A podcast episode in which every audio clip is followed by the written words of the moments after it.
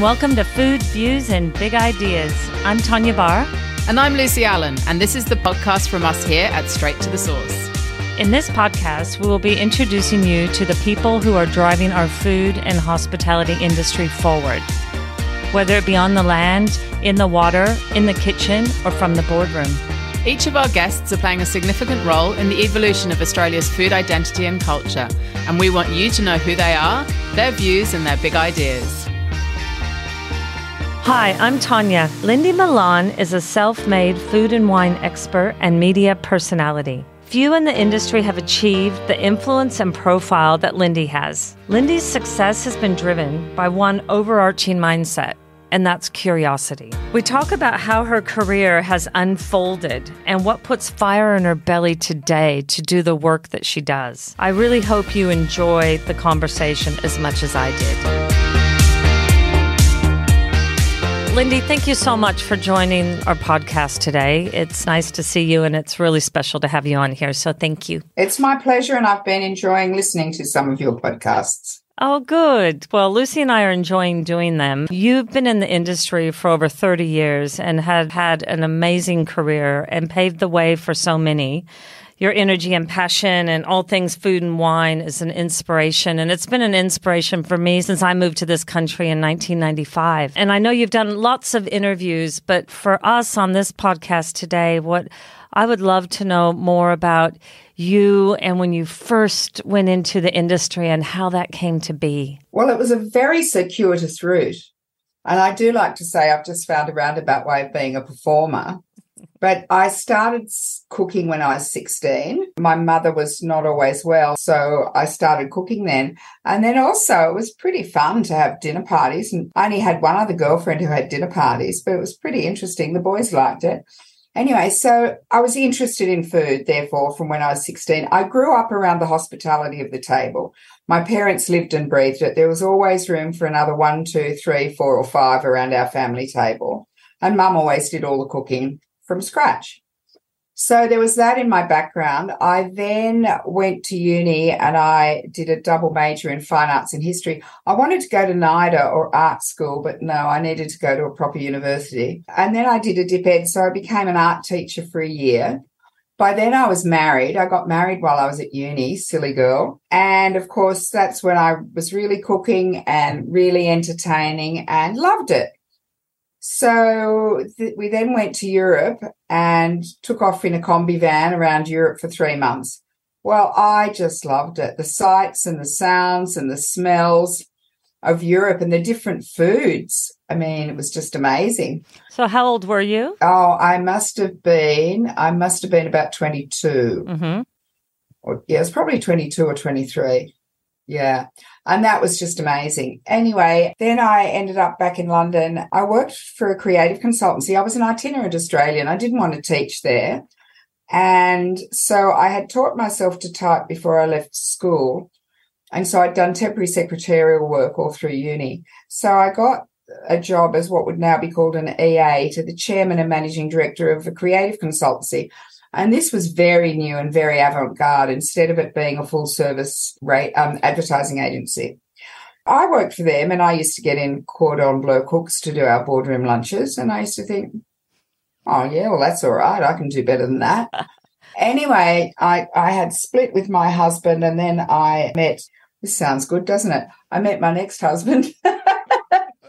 and um, we both loved entertaining. So um, I said to them, you know, I'm staying, but not as a jumped up secretary. And they said, look, you're half running the place anyway. So if you can replace yourself, you can be general manager. Well, look, I did that. And it was quite interesting because Terence Conran was a director of the business. Mm-hmm. That I had much to do with him, but we were just down the road from the Neal Street restaurant in Covent Garden. Funnily enough, the managing director went on to found the Chez Gérard Group, Laurence Isaacson, and he went on to become a restaurateur, which is quite random and by chance. Then we decided to come to Australia. Nigel was English, came to Australia. I worked in advertising again as an advertising executive.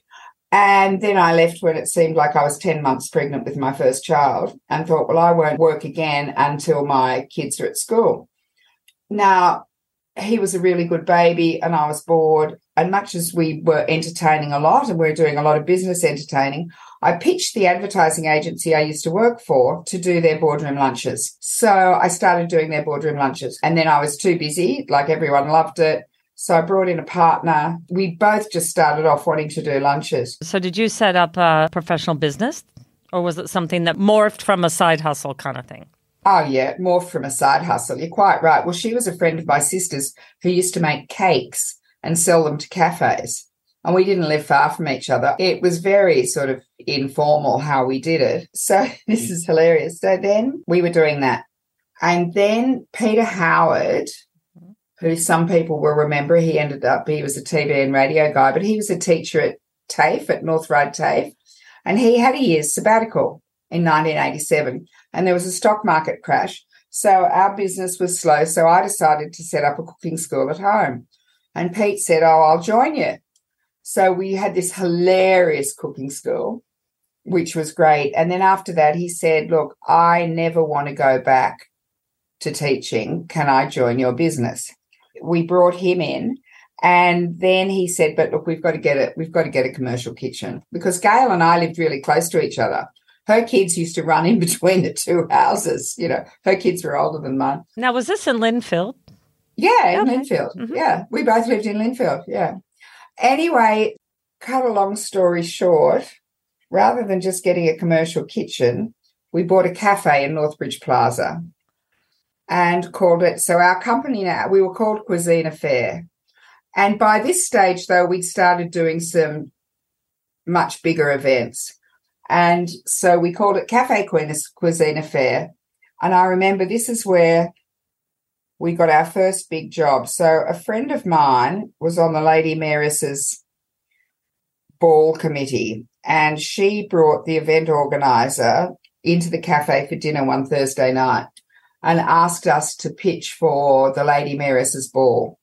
And this was fantastic. It was 750 people in the town hall. And this was great. And I can tell you, I was supervising that we served the last person their main course 20 minutes after the first one.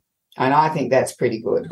that's very So, you know, we're off and running really. So, but honestly, having the cafe as well, oh, you know, because you're open from 8.30 in the morning till 5.30 at night. Thank heavens in those days we only had Thursday night and Sundays we were closed. That was really good though, feet on the ground experience and knowing what it's like when you when your espresso machine blows up or the dishwasher doesn't come in or whatever. And I think what's interesting is that any one of the three of us, we could work in the kitchen, we could work on the floor. Mm. Like we we were versatile, so we weren't we weren't at the mercy of having a chef. I mean, we did have a chef who worked with us, but we weren't at the mercy of the fact that if we didn't have a chef, we couldn't run the business.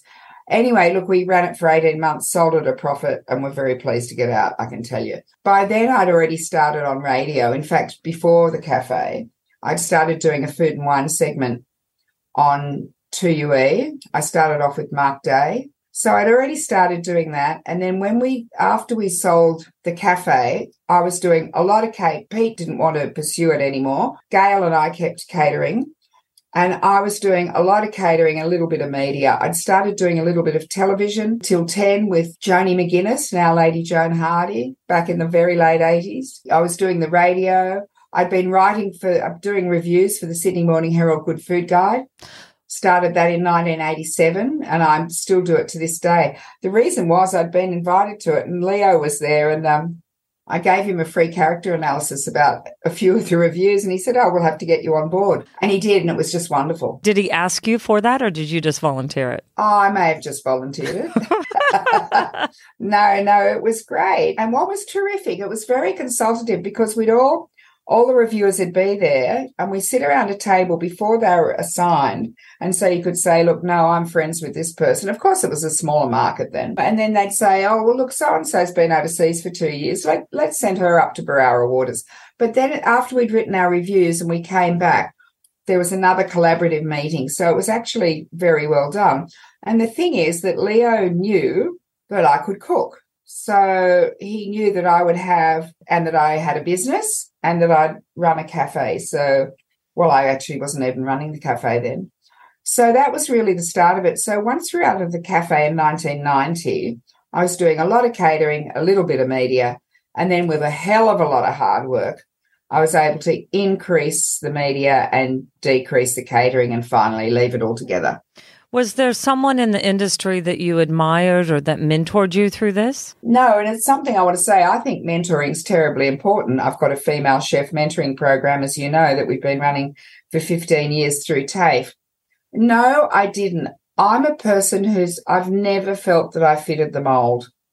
I didn't quite fit the mold in my family. I didn't fit the mold at school. I didn't fit the mold at uni. I've just gone for it 100% all of the time. And I wish I had had a mentor because I think that's so important. Mm. So do you ever reflect back when you when you refer to the combi van and I can imagine you being free spirited going through Europe and just you know not a care in the world and not knowing what the future holds. Do you ever think back at yourself what was going through your head then? That's a really good question, but no, I just remember absolutely loving it it opened my eyes. But it was not only the food. So we'd eat out, but we had I had this stove. If you folded the front seat forward, there, there was this little two burner stove. And I've got to tell you, with my TV shows, I've often just cooked on one of those little $15 gas burners from a camping shop. And so I loved buying the ingredients and just cooking something with them. But it was also the camaraderie and I, and to me, camaraderie is really important. Mm-hmm. So we'd go and park our combi, you know, in a camping area. And, you know, you'd see some people and you'd, you know, talk to people, have a few drinks at night and whatever. And then, and then, you know, you'd be in another country a week later and the same people would rock up and we'd swap books. You'd finish writing a book, reading a book and so you'd swap it with someone, and sometimes you'd feed each other, or you'd say, Oh, look, I found this fabulous little restaurant. I just think it was the fun of it all. And I mean, I just, and to this day, I just love traveling and exploring. I love finding new things. You spend a lot of time traveling, don't you? Yeah, I do. I'm lucky, really. I'm I'm lucky in that. So I lived in London for three years, but then back in Australia. But um, you know, as I got into the media, I was very much in the food media. And then I really got into the wine media. And that that really started because if I was doing a big function for, you know, 750 people at the town hall, you'd have to get the wine in. So I would work obviously with someone who had a license. And so I started learning about wine and then I started teaching food and wine matching. And it's interesting because I think food and wine, it's like a good relationship. You know, you want to help each other be the best version of yourself. And I think you can have lovely food and lovely wine. And if they don't go together, it cannot be very exciting. But if they can uplift each other, that's wonderful. And then I got into travel. So much as I've been on familiarizations, food trips, and I'm incredibly lucky because I've been to South Africa, Morocco, Portugal, Spain, Greece. That's been a fantastic foundation. And now I do host tours myself.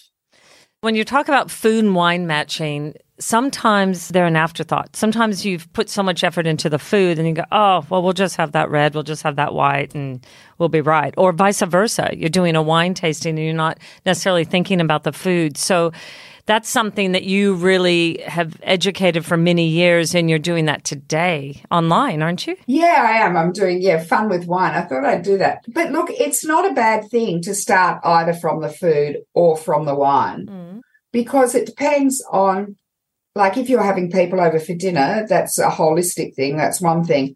But if you're launching a wine, then any of the, any food should support that wine. But if it's about the food, then you want the wine to support the food. It's in the same way you might put people together around a table. You want people who are going to going to get on, but you also want to ca- have some energy. But yes, I've started doing that fun with wine because I'm not a serious wine writer in the sense of being very learned and worthy. I want people to have fun with it. My whole thing is trying to demystify mm. anything that goes on at the table, demystify the food, demystify the wine. You know, it's something you're going to eat and something you're going to drink. So I think we can get too caught up in it. I don't want people intimidated my concern with some of the so called reality shows is that people think these are ordinary home cooks making these incredible meals. And there's actually research out to show that they're feeling disempowered. I want to empower people. And the reason is we've got extraordinary produce. And in Australia, it's accessible. Historically, it's been affordable. Sadly, prices are going up, but so are prices of prepared food. But we worry about our children being literate and numerate. But if they can't look after themselves, they give up all of their rights to packaged goods manufacturers anyway. Sure, have takeaway because you choose to on that occasion, but not because you're obliged to, because you have no other way of feeding yourself. Mm. So I don't want to make it seem hard. I want to make it seem really easy. And it is easy. So that's what I'm trying to do with wine as well, because wine is a fantastic agricultural product and it is our duty to drink it, it and support the industry. Well, are you also looking at seltzers and non alcoholic drinks? Are you going across beverages as a whole, or are you focusing primarily on wine? I'm focusing primarily on wine. It's where my heart is. Mm. I'm a girl who drinks water or wine or coffee. And I just think there's so much to know. And it's not that I haven't, you know, written on beer and food matching, but I just think, look, it, you know, to try to be a generalist, I'll just I'll just go with what I know and with what floats my boat. Mm-hmm. well, I can only imagine how many dinner parties you've been to, and I've been lucky enough to be at a few. But is there one in particular that really just stands out to you? In terms of a dinner party? Yeah, in terms of a dinner party, whether it's the food or the wine or the company. Well, I've got to say, John and I used to love having dinner parties. I have this little trick Oh. Where just before entree, I say, okay, after entree, you're going to introduce the person on your left or your right. And it gets them talking. And also, then they don't just talk about themselves when we go around the table. That's a bit of fun. I've had, I'm a very lucky girl. I had John Cleese for dinner twice. Now that was pretty interesting. I can't, I cannot remember what I cooked. Really? But it was pretty, yeah, that was pretty interesting. So, how did that come about? Oh, okay. Because we had a TV business and a TV distribution business, and we had a mutual friend. So she brought him for dinner, and it was just the four of us. And then the next time he was back in Australia, we had a whole lot of executives from SBS, mm-hmm. and we had all of them, and we had him. So, like, it's pretty amazing to think I had John Cleese in my house. Absolutely.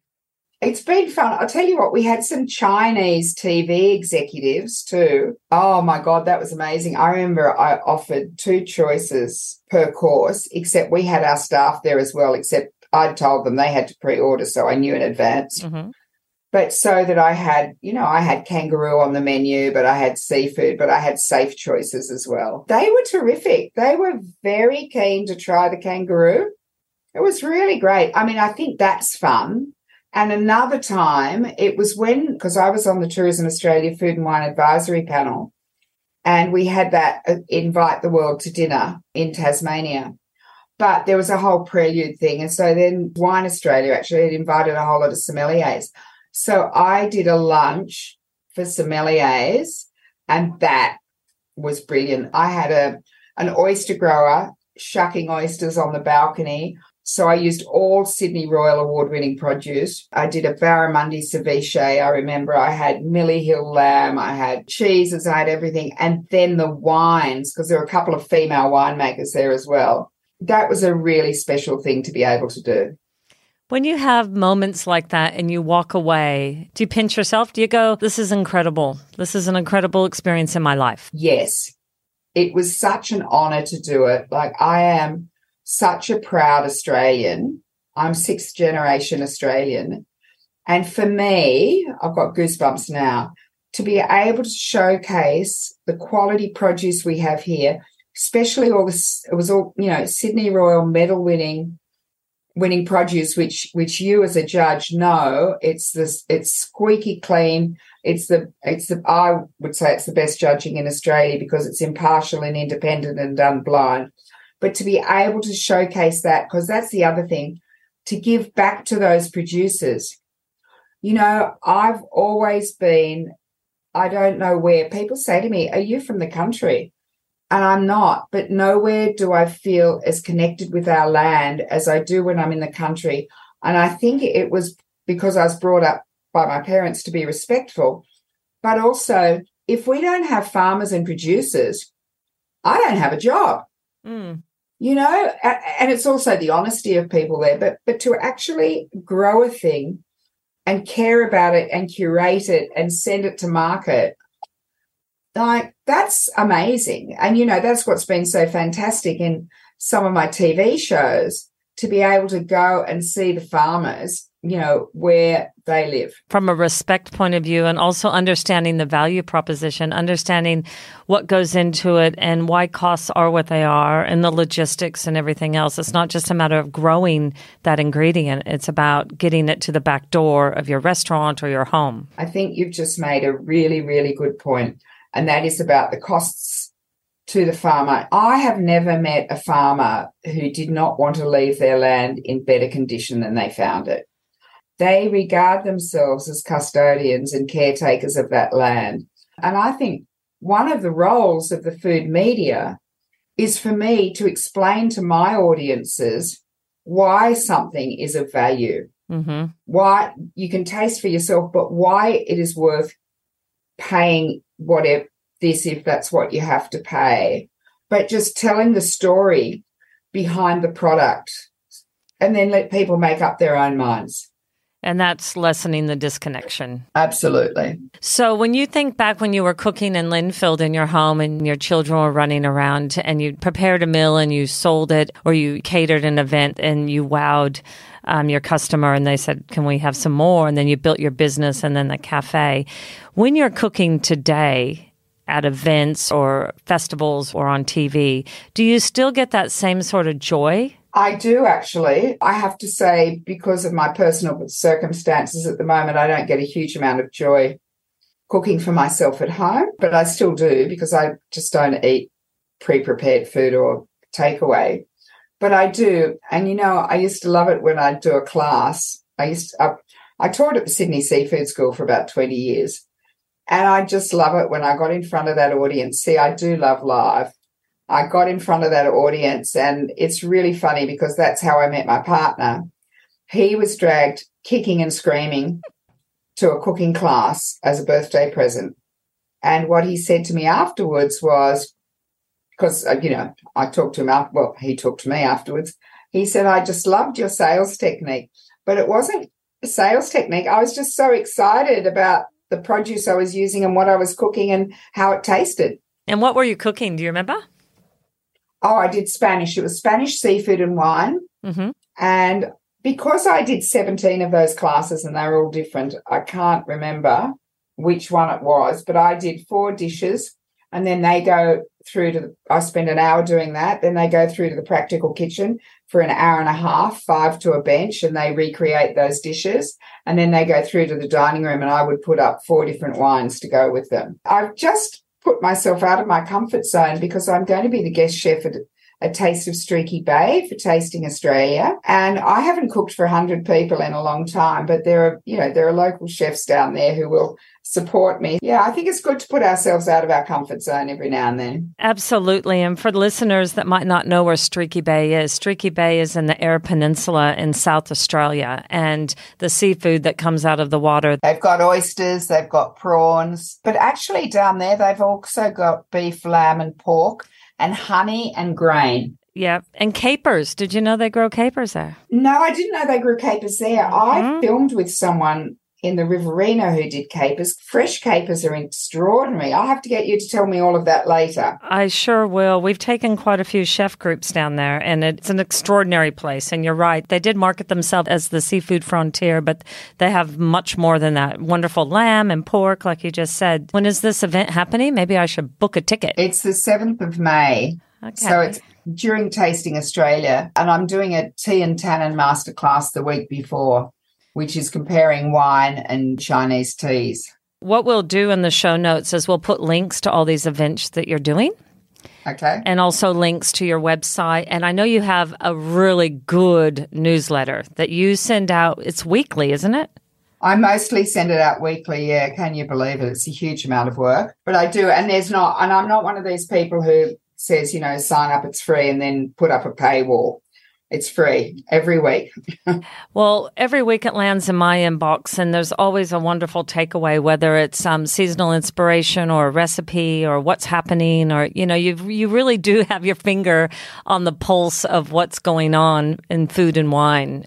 Yeah, well, I think we've got to stay abreast of things because things change. They change so quickly. It's actually pretty hard to keep up, really. Mm. If you had some advice for someone going into the food industry today, what advice would you give this person?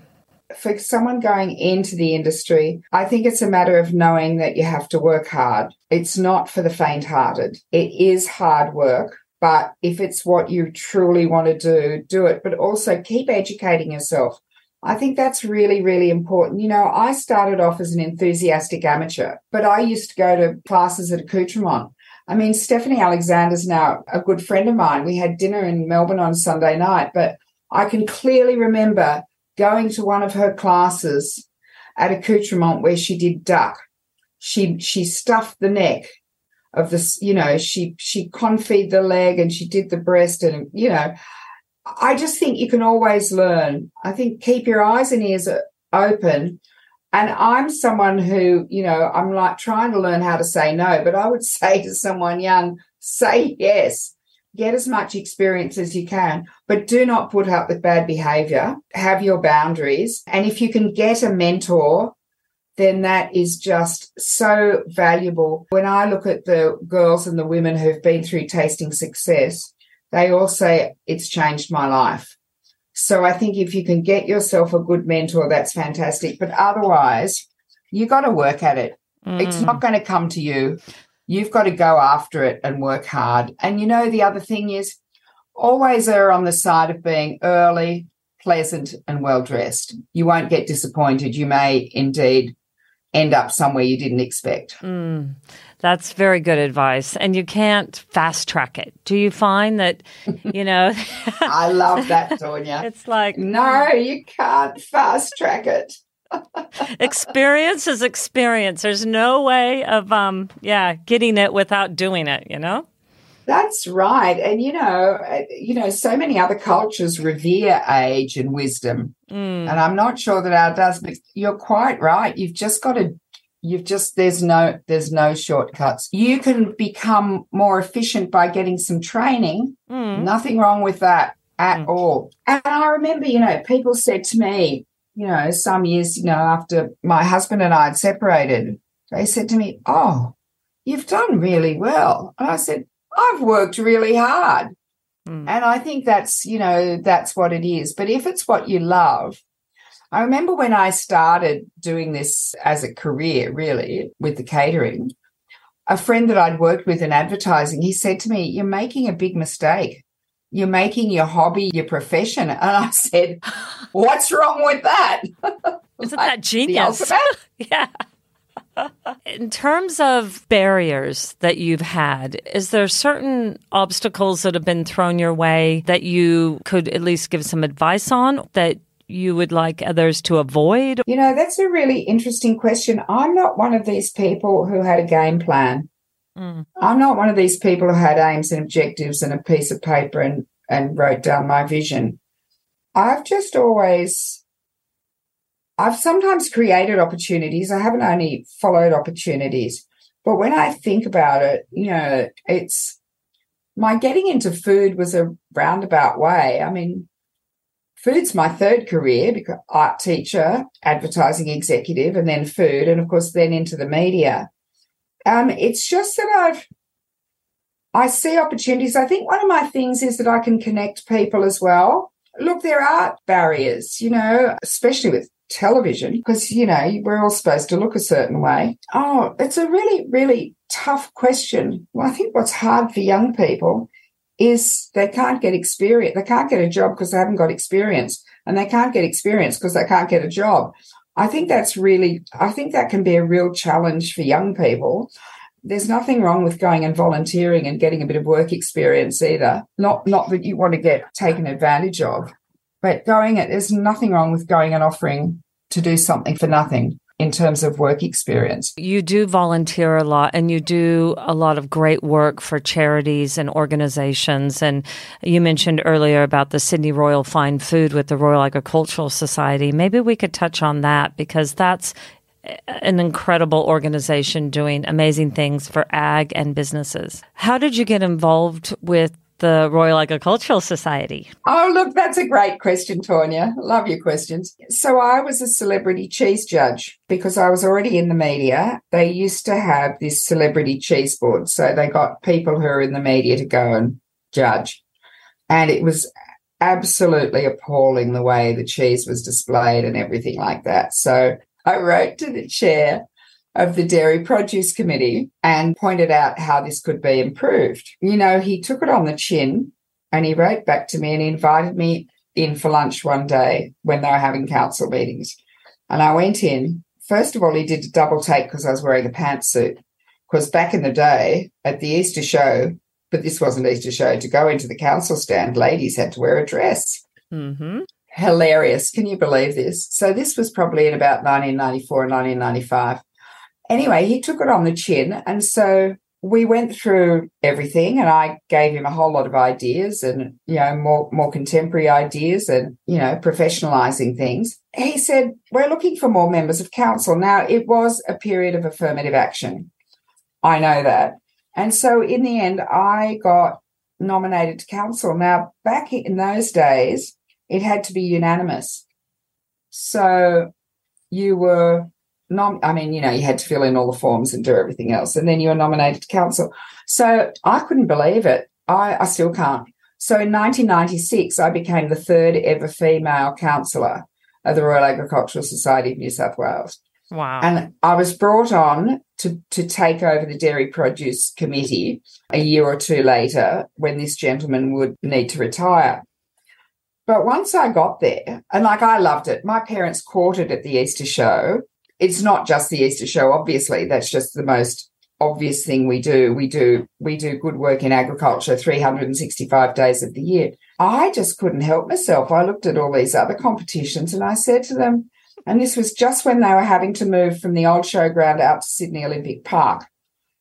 And I remember getting up and I saying saying to them, you know, the old ways of agriculture are increasingly challenged and we eat differently. So we've got to start a new committee and we've got to start judging different Australian product. So I was already on the wine committee and I was chair of the dairy committee. So we started the fine foods committee. And I just did that by sheer force of personality and determination and some great people at the RAS. Dairy already already existed. Those were the first food shows in Australia. And if you think now, all the royals around Australia do it, I mean, Delicious has been doing it for a while, but we started our first competition was in 1998. And I'm really proud of that. And you should be. It's important to say when you see a Sydney Royal medal mm. on a product, so there's gold, silver, bronze. It's not a pass, first past the post. Everything, the standards stay the same year in, year out. So if it's a bad year for agriculture, we've had trouble with aquaculture because of weather, you know, you might see less entry, entries and you might see not such a high standard, or you might. So if you see a gold, silver, or bronze, you just know. And as you know, Tawnya, as a judge, you know, everything's judged blind. Um, you're not allowed to collude with each other. We judge on tablets. There's a panel of three. It's pretty amazing how that's come on. And that's, of course, giving back to the producers because if they can show a Sydney Royal medal, that does mm. give them a marketing advantage. But also, hopefully, the feedback helps them improve their product as well. Absolutely. As somebody who has been judging for quite a few years and the debates that happen, you know, yes. and the banter doesn't happen lightly. To get any medal, any of the silver, bronze, or gold, like you just said, is quite difficult. There's a lot of debating that goes along and there's a lot of prestige that goes along with having those medals. Yeah, there is. There is. So I'm really proud of that. And the great thing is that, you know, it's got a life of its own now you know, in those first few years, it very much depended on me driving it.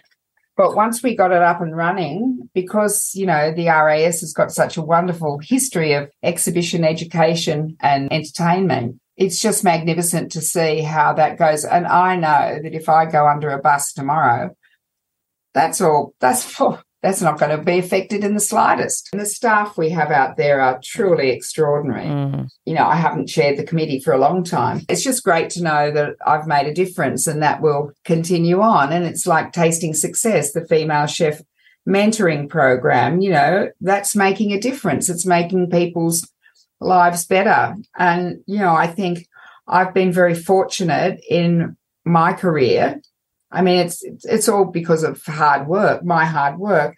But I have been fortunate, so I think it's great to be able to actually give back and hopefully let some other people have an easier path. What you have done and what you continue to do at every stage and age is wonderful. Does it still put fire in your belly today? It absolutely does put fire in my belly today. And the thing is, you know, we touched on experience and wisdom before. You know, I've still got a lot to offer. You know, I really have. I'm certainly not ready to sit back and play bridge. It's not who I am. I can see opportunities. I can see things that that I can do and I you know, I don't want to be, you know, restricted because of my apparent age. Thank heavens Margaret Fulton kept going for such a long time. Mm. And the two most popular TV personalities in the UK are David Attenborough and Mary Berry. Yep. So maybe there is some hope. Yeah, but but I still want to contribute. You know, mm. I it's part of who I am. I'm not someone who can just sit back.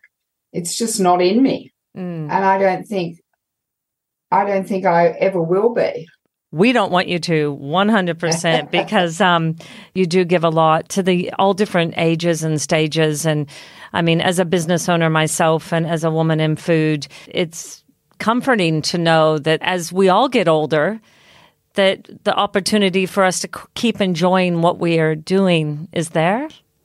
Well i think what we need to do as well though is to constantly reinvent ourselves.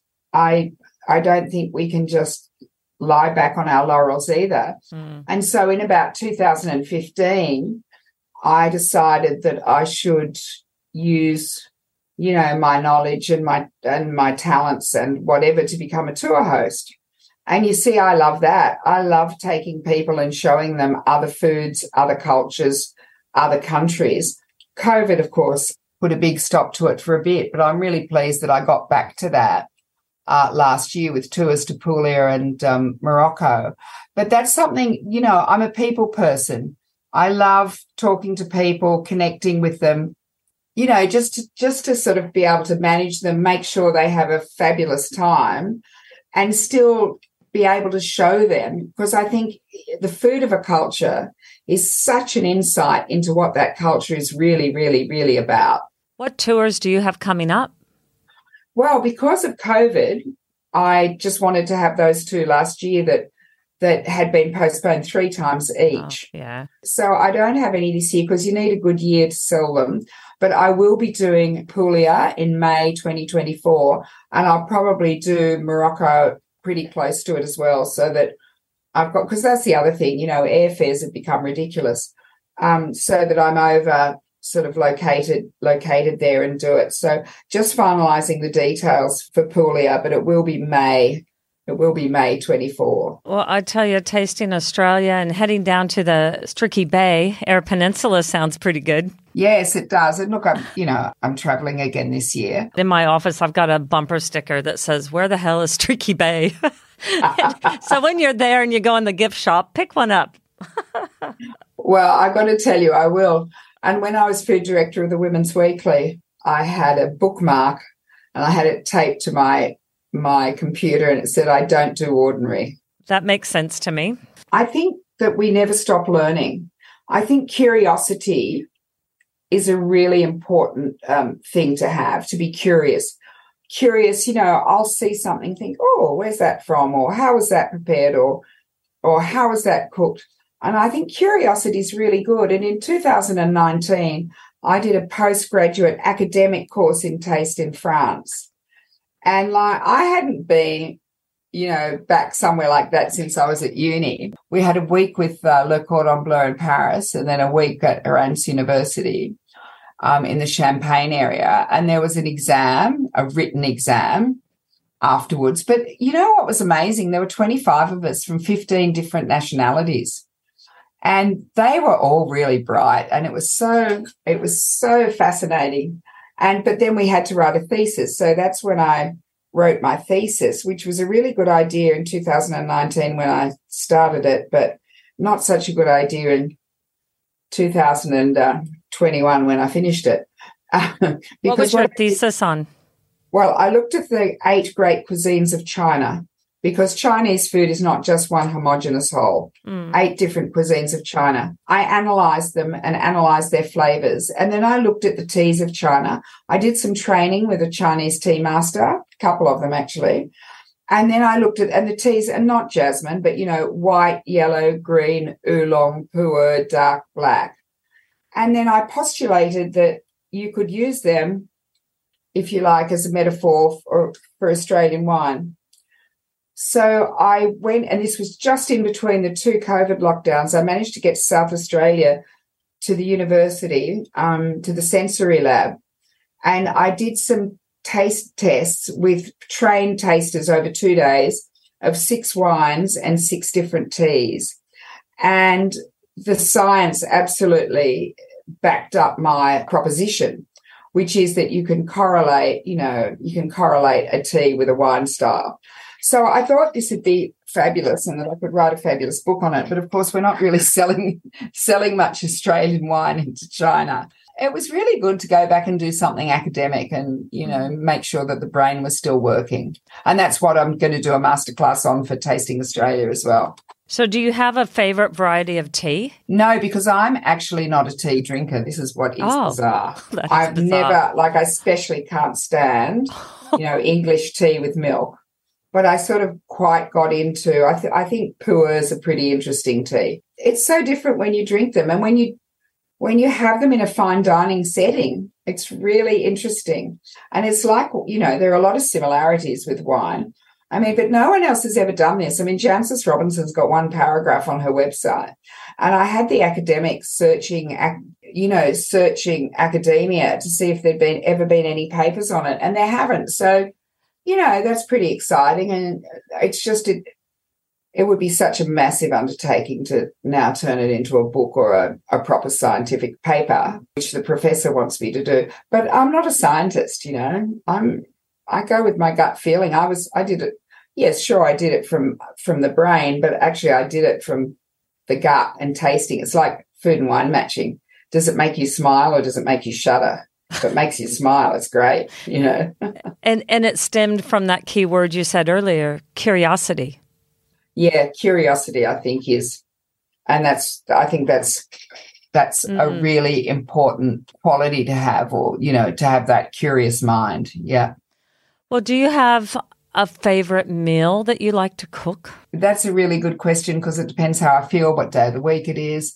Um, I do really enjoy cooking a paella for people because it is so fabulous when you bring it to the table because it just looks great and you don't have to worry about presentation because it just looks great all by itself and everyone can serve themselves whereas if you're plating up a single meal it's like oh mm. you know i'm not a food stylist you know i mean i've done it but it doesn't mean it's not my thing mm-hmm. but i do love and i think i think i like a paella because when you have shared food it brings people together even more.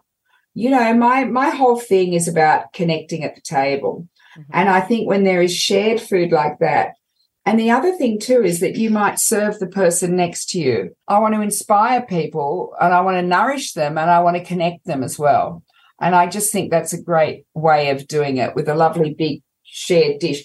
I mean, you can do the same thing with a a lovely slow rest roasted, you know, or bandit's lamb. Because of course, you know, I did a TV series in Greece, and that's a traditional Greek dish. So I like, I just love that feeling of sharing. I mean, the time I used to do six course dinner parties and handwrite menus and paint quail bones gold and tie them on the edge with. Hang on, hang on. Gold paint, ribbon. Wait, wait, wait. Stop. Paint back in the eighties. Paint the quail bones gold. Yeah, so I quail wishbones. Yeah. So I would collect them. I would paint them gold. I would handwrite a menu and I would tie the wishbone on with gold thread for the dinner party. That was in the 80s when I was a corporate wife. Right. Those were the days. oh, didn't save the marriage. but yeah, oh, look, I just couldn't be bothered doing that now. Yeah. I mean, it's hilarious, really. Oh God. Okay. Yeah, I haven't seen I haven't seen anything quite like that. So the attention no. to detail. Neither have I. No one had then either. It is a long time ago. Is there anything else to, you would like to say before we wrap it up? My other thing too is that I believe in reconciliation through food. So not and I've been actively eating indigenous native food since 1981 when Edna's Table restaurant opened but not not only in terms of within Australia, but other cultures welcoming migrants from overseas or going to their country. If you eat the food of a country, it is your beginning of understanding it and your tolerance and your acceptance. So I think a bit of sitting down and eating around the table can solve a lot of problems. Here, here. Well, thank you.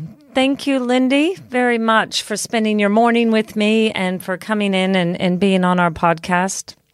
Well, thank you so much. And I love the work you do. And it's been an absolute honor to be on with you. Just remember, everybody, keep cooking and you'll keep smiling. That's it. Well, thank you so much for tuning in with us today. We really hope you enjoyed listening as much as we've enjoyed the conversation. You'll find links to anything mentioned in today's chat in the show notes. We have some more extraordinary guests lined up, and we would love you to join us again. So please make sure you're following us on your favourite podcast app so you don't miss future episodes. We'd also love to hear any of your feedback, good or bad, or perhaps you've got a guest you'd love to hear from. You can let us know. And the best way to stay up to date with what we're doing, who we're talking to, and where you'll find us around the country is to become part of the Straight to the Source community at straighttothesource.com.au forward slash community. Until next time.